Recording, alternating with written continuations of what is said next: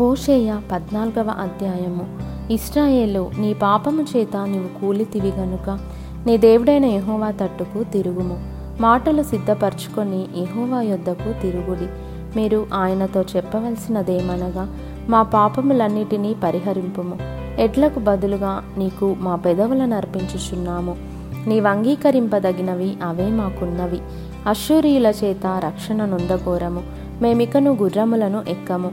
మీరే మాకు దేవుడని మేమిక మీదట మా చేతి పనితో చెప్పము. తండ్రి లేని వారి ఎడల వాత్సల్యము చూపువాడవు నీవే గదా. వారు విశ్వాసఘాతకులు కాకుండా నేను వారిని గుణపరచుదును. వారి మీదనున్న నా కోపము చల్లారెను. మనస్ఫూర్తిగా వారిని స్నేహితును. చెట్టునకు మంచు ఉన్నట్లు నేను అతని కుందును. తామర పుష్పము పెరుగునట్లు అతడు అభివృద్ధి నొందును. లెబానోను పర్వతము దాని వేళ్ళు తన్నునట్లు వారు తమ వేళ్ళు తన్నుదురు.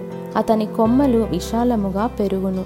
ఒలీవ చెట్టునకు కలిగినంత సౌందర్యము అతనికి కలుగును. లెబానోనుకున్నంత సువాసన అతనికుండును.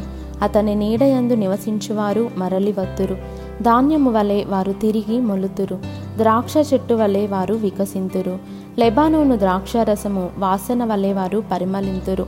ఎఫ్రాయిము బొమ్మలతో నాకిక నిమిత్తమేమి? నేనే ఆలకించుచున్నాను. నేనే ఎఫ్రాయిమును గూర్చి విచారణ చేయుచున్నాను. నేను చిగురు పెట్టు సరళ వృక్షము వంటి వాడను. నా వలననే నీకు ఫలము కలుగును. జ్ఞానులు ఈ సంగతులు వివేచింతురు. బుద్ధిమంతులు వాటిని గ్రహింతురు. ఏలయనగా ఎహోవా మార్గములు చక్కనివి. నీతిమంతులు దానిని అనుసరించి నడుచుకొందురు గాని తిరుగుబాటు చేయు వారి దారికి అది అడ్డము గనుక వారు తొట్టిల్లుదురు.